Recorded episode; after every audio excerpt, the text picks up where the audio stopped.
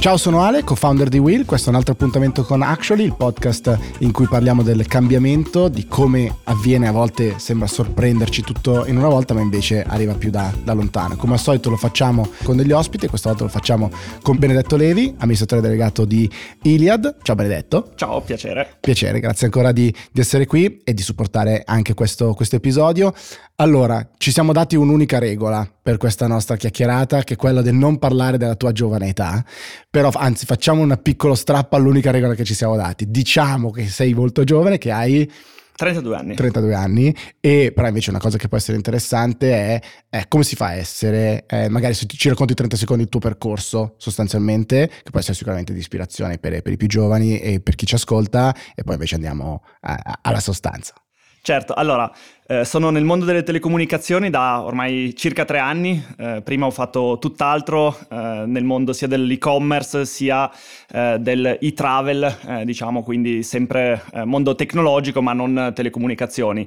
tre anni fa ho approcciato questo mondo con quindi uno sguardo totalmente vergine a questa industria, a questo settore e è un po' lo spirito che abbiamo voluto dare proprio a Iliad, quella di portare anche a bordo di Iliad persone con esperienze diversissime tra loro per portare un po' una ventata di novità in questo, in questo settore. Fine della parentesi Benissimo. giornalistica, ma eh, in realtà prima ci, chiacchierando eh, ci scambiavamo eh, un parere su, su, questo, mi piacerebbe davvero molto sentire la, la, tua opinione, cioè tu essendo effettivamente un ragazzo, un ragazzo giovane, e complimenti adesso al di là delle, degli scherzi e delle battute, sei anche il rappresentante di un'azienda di per sé giovane, percepita come il newcomer, quello che arriva, in un mondo, quello delle, delle telco, che il cambiamento lo ha vissuto in tanti modi, da una parte subendolo perché la guerra dei prezzi, eccetera, un cambiamento straordinario no? nel come eh, percepiamo noi oggi le compagnie telefoniche, eh, però dall'altra parte è anche un mondo particolarmente eh, established, mi sgridano perché dico troppo inglesismi, però effettivamente established è established, consolidato, questo, consolidato maturo, esatto, esatto molto maturo e rappresentato anche da persone di, di, età, mm, diciamo, adulte, sicuramente molto più adulte e più grandi di, di, noi. Quanto secondo te questo connubio è utile magari anche per rappresentare no, la freschezza della, della, della, dell'azienda con gli uffici così belli, eccetera, e dall'altra parte però magari ti guardano quando ti siedi al tavolo e dicono poi ci sono quelli più giovani. Ma allora, eh, sicuramente quando siamo arrivati su questo mercato era eh, poco meno di tre anni fa, quindi 29 maggio 2018 è la data in cui ci siamo proprio lanciati. Questo settore che da un lato eh, dovrebbe essere in Italia come in tutto il mondo il settore proprio dell'innovazione, perché eh, la tecnologia, le reti, lo abbiamo visto in, a maggior ragione quest'anno, la rete è quella che permette poi la creazione di una quantità di servizi eh, incredibili che vanno proprio a semplificare, a facilitare, a migliorare la vita di tante persone. Quindi da un lato un settore che dovrebbe essere forse quello più innovativo eh, di tutti. E dall'altro effettivamente tre anni fa eh, c'era però una sorta di eh, diciamo status quo che eh, faceva sì che le persone davvero aspettassero, avessero voglia di novità eh, e noi abbiamo cercato di portare questa novità da tanti punti di vista, quindi eh, dal tipo di offerte che abbiamo lanciato, estremamente semplici, generose, trasparenti, eh, dal modo in cui Uh, le distribuiamo queste offerte, quindi abbiamo creato le nostre Simbox, questi distributori automatici certo. uh, di SIM, che sono quindi una distribuzione a cavallo tra il, la distribuzione fisica e digitale. Abbiamo cercato Come di fare... quelle che ci sono nella grande distribuzione, corretto? Esatto, esattamente. Abbiamo uh, queste Simbox sia nei nostri store, sia nelle catene di grande distribuzione, nei Sembra centri commerciali. Bancomat, possiamo dirlo. Esattamente. Beh, più belli però. Esattamente, che abbiamo sviluppato tutti in house. Quindi sostanzialmente abbiamo cercato di davvero vedere come le cose erano fatte da tutti i livelli eh, di comunicazione, di tipo di offerta, di tipo di customer care anche e di distribuzione e di dire ok, ripartiamo da un foglio bianco, come possiamo ripensare tutto e fare tutto in modo diverso. Questo è stato estremamente apprezzato dalle persone che proprio eh, lo, lo, lo, vedevamo, erano in trepidante attesa di novità in questo, in questo, settore e questo ci ha permesso già da subito, proprio dopo 50 giorni, avevamo un milione di persone che erano passate wow. a Iliad, quindi abbiamo proprio riscontrato questa voglia di novità. Dall'altro certo, quando c'è innovazione e eh, cambiamento in un settore, eh, alcuni, eh, diciamo, lo status quo e eh, alcuni delle, degli attori presenti sul mercato possono essere destabilizzati. Nel nostro caso sicuramente eh, sono stati destabilizzati e questo ha generato poi tutta una serie di effetti a catena che, che, che abbiamo visto, quindi su come la concorrenza ha cercato di reagire, adattarsi, rispondere al fatto che avevamo rimesso in discussione quelle che sembravano un po' le regole del gioco che non si potevano toccare. Ecco, quindi sicuramente c'è stato un grosso scossone sul mercato dal nostro arrivo, mm, crediamo che eh, le persone, quindi oggi sono più di 7 milioni le persone che sono passate a Hilliard, credo che siano la prova che c'era davvero bisogno e voglia di, una, di un po' di novità in questo settore. Ecco. Eh, noi siamo ovviamente tutti grandi fan della concorrenza in, eh, in Will e eh, di un mercato diciamo più, più, il più vivo possibile, però quello delle telco è anche un, un mondo particolarmente regolamentato, quindi chi fa le regole ehm, le, chi fa le regole del gioco diciamo, ha un grande potere eh, e poi diciamo, per, per, definire quello che succederà poi nel, nel, mercato. Qual è il vostro rapporto diciamo, con, con, questo e quanto è stato complicato magari eh, l'arrivo per voi rispetto a, appunto a un mondo, di, ehm, un mondo così regolamentato oppure dici no, è, è un tipo di innovazione che non ha quell'effetto di disruption, altra parola che non mi piace più di tanto? Allora, sicuramente eh, siamo un settore estremamente regolamentato, eh, lo vediamo in tanti, in tanti ambiti, quindi eh, ad esempio ov- il bene primario di un operatore di telecomunicazioni sono le frequenze che permettono all'operatore proprio di emettere il proprio segnale. Quindi eh, un esempio eh, di come eh, questa diciamo, regolamentazione e questo, eh, la, la, gestione di questo bene estremamente scarso che sono le frequenze, l'impatto che può avere sugli operatori, un esempio è stato l'asta del 2018 per le frequenze del 5G, dove eh, noi quattro operatori, ovviamente tutti volevamo eh, accaparrarci la maggior quota possibile di queste frequenze e l'asta è arrivata a degli importi altissimi che erano anche imprevisti dallo stesso Stato, eh, dallo stesso bilancio dello Stato, eh, noi personalmente abbiamo investito più di un miliardo di euro per accaparrarci le frequenze eh, per il 5G che oggi è ancora, se vogliamo, una tecnologia di nicchia, ma nei prossimi anni e decenni diventerà eh, la tecnologia, eh, quella che oggi è il 4G, eh, sarà obsoleta certo. tra, tra, qualche anno. Quindi un esempio di come eh, effettivamente al di là della eh, che noi possiamo portare come aziende, della concorrenza che cerchiamo di stimolare, effettivamente la regolamentazione ha degli impatti importanti sul, sul business. Un altro aspetto eh, nel quale le autorità di regolamentazione, penso all'Agicom, penso all'antitrust, sono giustamente anche molto presenti, è quello eh, diciamo di della protezione del consumatore, possiamo dire. Eh, e eh, noi è stato ovviamente uno dei nostri cavalli di battaglia quello di dire noi siamo totalmente trasparenti e eh, non facciamo nulla per fregare eh, l'utente. Quindi eh, negli anni ne abbiamo viste tantissime di eh, interventi proprio delle autorità di regolamentazione che sono andati a sanzionare eh, gli operatori, penso ad esempio alla annosa vicenda della fatturazione a 28 giorni che, di cui certo. si, è, certo. si, è, tanto parlato, eh, ma così eh, in, tantissimi, in, tantissimi, altri ambiti, quindi noi da questo punto di vista eh, diciamo non, siamo, non, abbiamo subito la regolamentazione, quindi non abbiamo subito eh, ad esempio multe o sanzioni per mancanza di trasparenza, anzi eh, abbiamo ovviamente spinto affinché la trasparenza che noi abbiamo voluto portare sul mercato fosse il più diciamo diffusa possibile. Quindi sicuramente settore molto regolamentato, ma credo che eh, sia, sia, assolutamente un, un bene. Ecco. Sì, certo. Se ti va, eh, di spiegarci, adesso hai detto una cosa molto interessante, io mi sono occupato un po' di telco in passato in una, una mia vita professionale precedente e c'era tutto il tema del beauty, co- del beauty contest, in realtà più che per le telco le frequenze, quelle per media, se non ricordo male, eccetera. Ma perché è lo Stato a mettere all'asta delle frequenze e come funziona, perché è stata appunto una, una, un'asta con un sacco di soldi e quindi è un bene per lo Stato. Ci va, ti, ti va di, di, di, farci un quadro pochi secondi, perché prima l'hai, l'hai, citato velocemente, magari non è un concetto così, diciamo, eh, noto per, per tutti quanti. Certo, allora le frequenze sono di fatto un bene eh, scarso, nel senso che lo spettro di frequenze, quello è, e va allocato tra i diversi operatori che hanno una licenza di operatore mobile affinché essi possano effettivamente emettere il proprio segnale e andare a eh, quindi offrire un servizio sulle varie tecnologie 3G, 4G, 5G. In tutti gli stati questo bene scarso viene gestito appunto dallo Stato eh, che eh, di volta in volta, a, a, seconda del tipo di frequenza, a seconda della fase anche di investimenti del settore, delle nuove tecnologie che arrivano, decide quindi come strutturare eh, le aste per eh, far sì che gli operatori eh, appunto investano quanto sono disposti a investire per poi usufruire di, di, di, quelle frequenze. Quindi prendendo l'esempio del, dell'asta del 5G di settembre 2018, eh, c'erano sostanzialmente due macro ehm, blocchi di frequenze. Uno era eh, quello chiamato di frequenze alte, quindi il 3.6 GHz, sono le frequenze che permettono da un lato eh, la più alta velocità di download in 5G, dall'altro però una minore copertura, perché sono frequenze che diciamo vanno meno lontano e penetrano meno bene negli edifici e attraversano meno bene i muri e dall'altro le frequenze 700 MHz, che sono invece quelle che offrono una velocità di download un po' inferiore, ma che permettono di avere una copertura davvero totale anche all'interno del Sai il meme quello ti sblocca un ricordo, sto rivivendo i miei momenti di quando facevo così. Ecco lo sapevo, questa me la ricordavo, perché è un tema super affascinante. Assolutamente. Cioè, mh, perdonami, ti ho interrotto, ma qua in Actually molto spesso parliamo di temi, che poi è quello del cambiamento. Il cambiamento tu lo dai per scontato.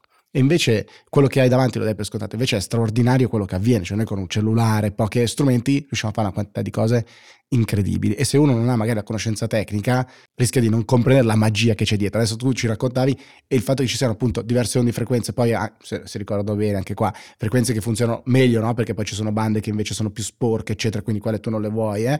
eh è affascinante, è una cosa straordinaria per quanto, per quanto mi riguarda e la passione con la quale la racconti trasmette, diciamo, quella, quella cosa lì ed è, ed è bellissimo. Scusa, ho interrotto il tuo, il tuo racconto. No, no, solo... E quei soldi quindi lo Stato poi cosa ne fa? Può farci qualunque cosa? Può farci qualunque cosa, quindi vanno, rientrano nel budget dello Stato che decide poi come, come reinvestirli. E eh, a seconda degli Stati, quindi più o meno tutti gli Stati europei o del mondo hanno fatto o stanno facendo in questi anni eh, proprio l'asta per le frequenze 5G e ci sono scelte diverse che vengono fatte da Stato a Stato perché ovviamente l'operatore ha un budget predefinito certo. che deve poi decidere di allocare tra il costo delle frequenze e gli investimenti che poi invece effettua, ad esempio, per costruire proprio la rete, per modernizzarla, eccetera. Quindi Ovviamente più eh, un operatore investe nelle frequenze e meno rimane budget poi per andare velocemente ad offrire copertura. Quindi è una scelta che poi le autorità di regolamentazione, i singoli stati fanno perché a seconda della struttura dell'asta si può in qualche modo prevedere se eh, gli importi certo. che eh, saranno stanziati per l'aggiudicazione saranno estremamente elevati o un po' meno. Quindi in Italia è stata fatta la scelta all'epoca di massimizzare di fatto gli introiti per lo Stato e quindi da qui un'asta che è arrivata a più di 6 miliardi di euro complessivi come budget allocato dagli operatori per acquisire le frequenze. E poi ovviamente a questo budget va sommato quello per costruire la rete. Noi in particolare, essendo eh, di fatto l'ultimo arrivato sul mercato, stiamo oggi eh, costruendo in tutta Italia eh, la nostra rete, che è una fortuna per certi versi perché costruendola adesso è già una rete di ultima generazione dal momento in cui abbiamo cominciato a costruire la rete, quindi già nel 2019 2017-2018 era una rete diciamo, a prova di 5G e quindi già prevista per gli sviluppi futuri, quindi non dobbiamo adesso modernizzare la rete. Però sicuramente sono investimenti molto importanti. Per quanto riguarda Iliad sono investimenti di più di 3 miliardi di euro proprio per la costruzione della nostra infrastruttura e per le frequenze.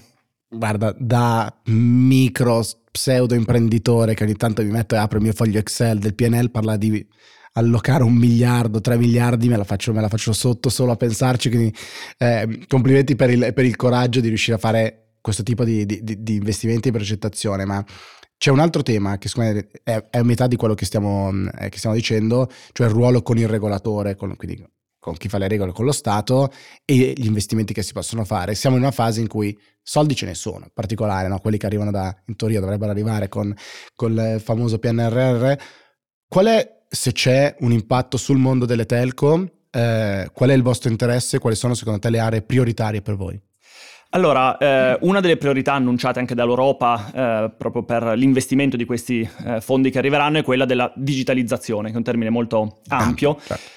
Vuol dire tante cose, vuol dire la digitalizzazione della pubblica amministrazione, per esempio, e di tanti servizi pubblici, ma la digitalizzazione di fatto è un, eh, dire, uno strato superiore che viene reso possibile dal fatto che ci siano delle reti che permettono ai servizi digitali sì. di esistere e svilupparsi. Un'infrastruttura eccetera. sotto perché noi esatto. possiamo giocare col nostro telefonino. Esattamente. eh, quindi eh, di fatto noi Telco giochiamo un ruolo importante perché siamo quelle che permettono davvero la connettività, la connessione, eh, che a sua volta poi permette la creazione di servizi digitali.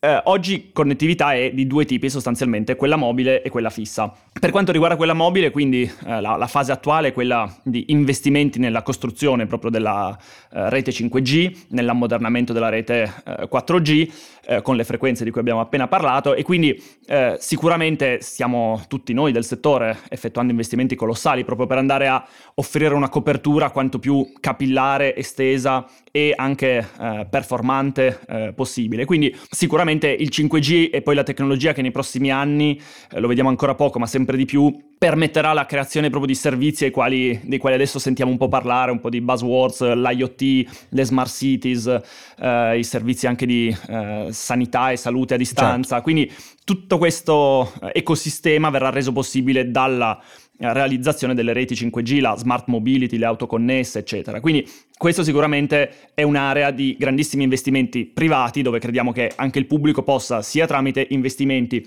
e sia tramite eh, come dire, una semplificazione, una facilitazione proprio nella eh, costruzione di queste reti, perché ogni eh, singolo eh, sito radio che viene costruito ovviamente prevede tutta una serie di permessi, giustamente dai permessi paesaggistici a quelli urbanistici a quelli sanitari, eccetera, e ovviamente eh, è giusto che ci siano tutto questo iter, però eh, vediamo una grandissima disomogeneità da regione a regione, da città a città, certo. da ente a ente e a volte quindi un iter che poi si conclude in modo assolutamente positivo, senza criticità, richiede però dei mesi e dei mesi per arrivare al timbro finale che dice ok, puoi costruire il tuo sito. Quindi Sicuramente accorciare questi tempi, semplificare questi iter legato al discorso che facevamo di digitalizzazione della pubblica amministrazione. Quindi questo sarà, eh, credo, un aspetto critico per permettere alle reti davvero di soddisfare la domanda di connettività che ci sarà. E dall'altro lato c'è poi il tema invece della rete fissa.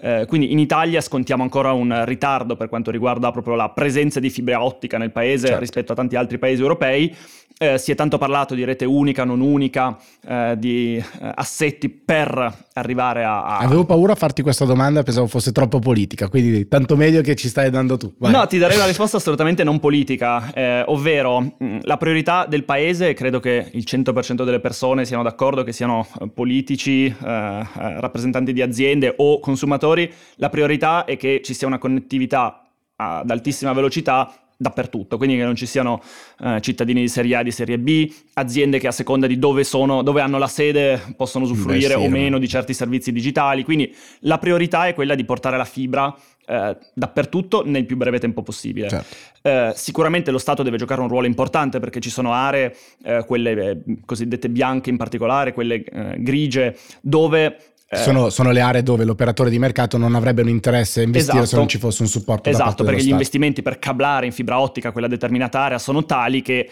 eh, l'operatore facendo i conti non pensa che la con, vallata sperduta esatto con gli abbonamenti che poi eh, i clienti in quell'area eh, certo. gli, gli, eh, gli, pagheranno non si ripaga l'investimento e quindi sono le aree dove è necessario un intervento statale per andare a incentivare l'operatore a coprire certo. quella determinata area e permettere a tutti di avere connettività quindi la priorità è questa, portare la fibra dappertutto.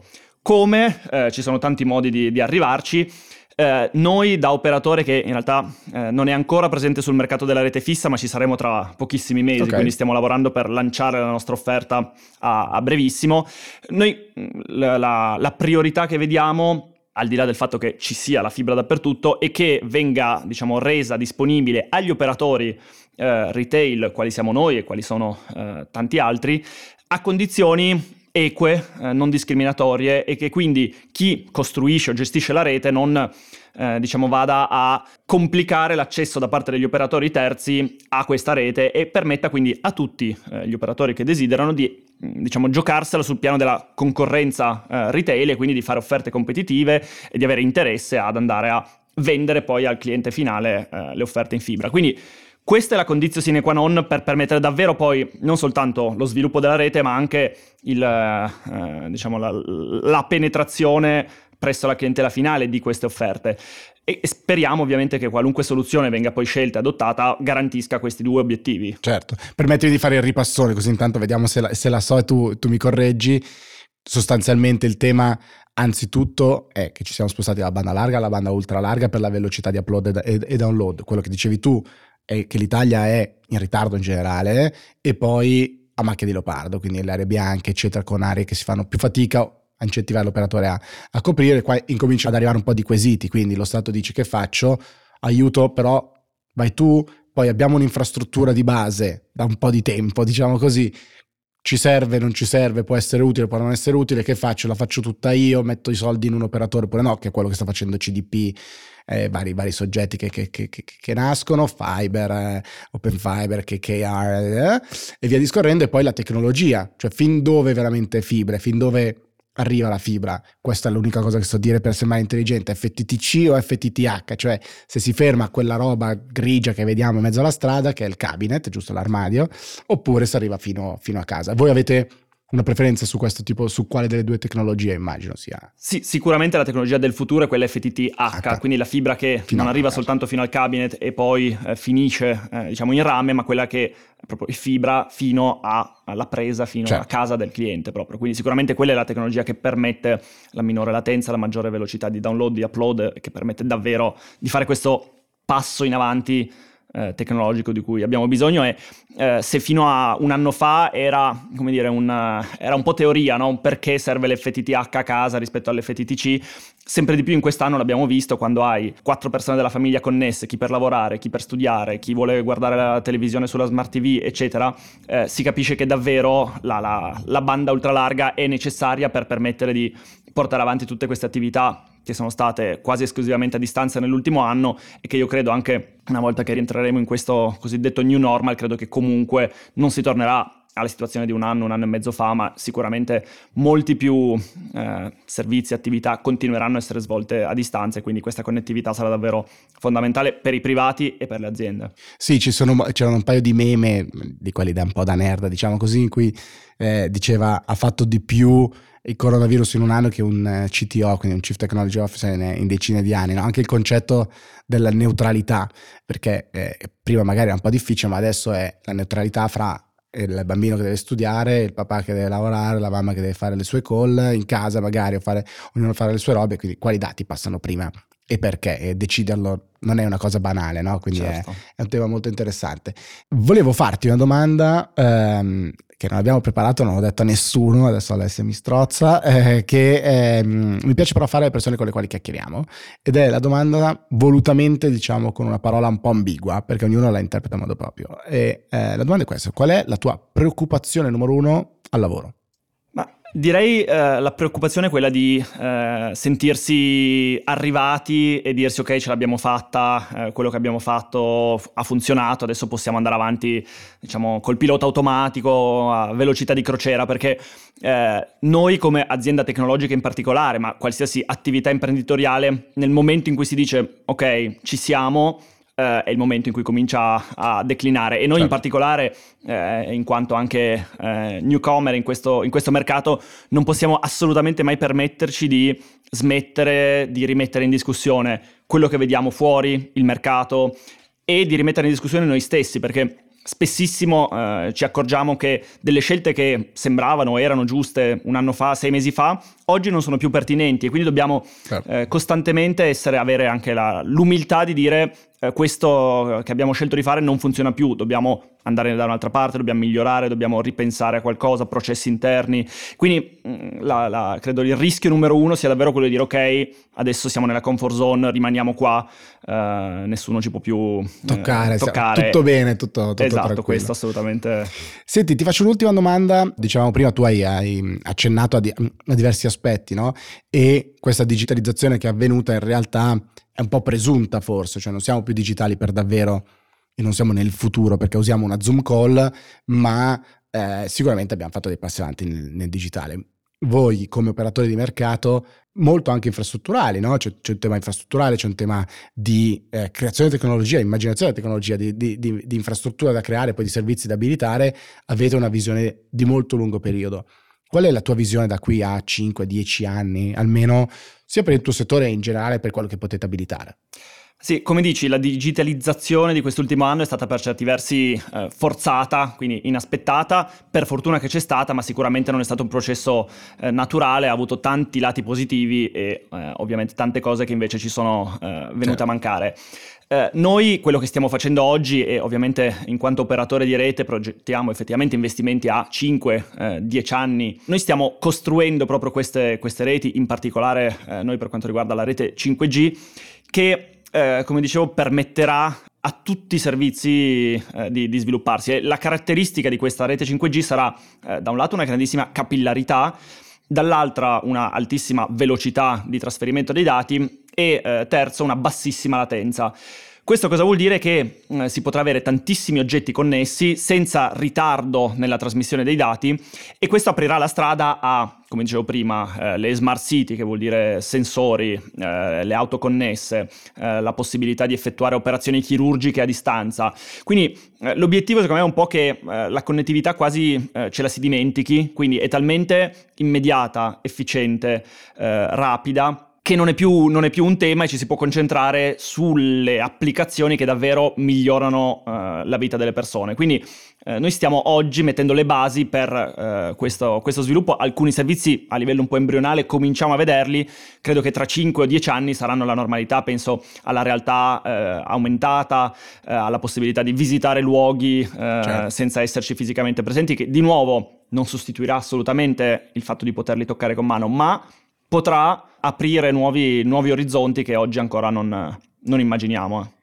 Noi speriamo di rincontrarci prima di 5-10 anni per verificare le tue profezie, diciamo così, eh, però quando vorrai invece venire a trovarci di nuovo qui con, con Actually ci farà molto piacere. Intanto grazie per essere stato con noi. Grazie mille a te, è stato un vero piacere. Ciao. Ciao.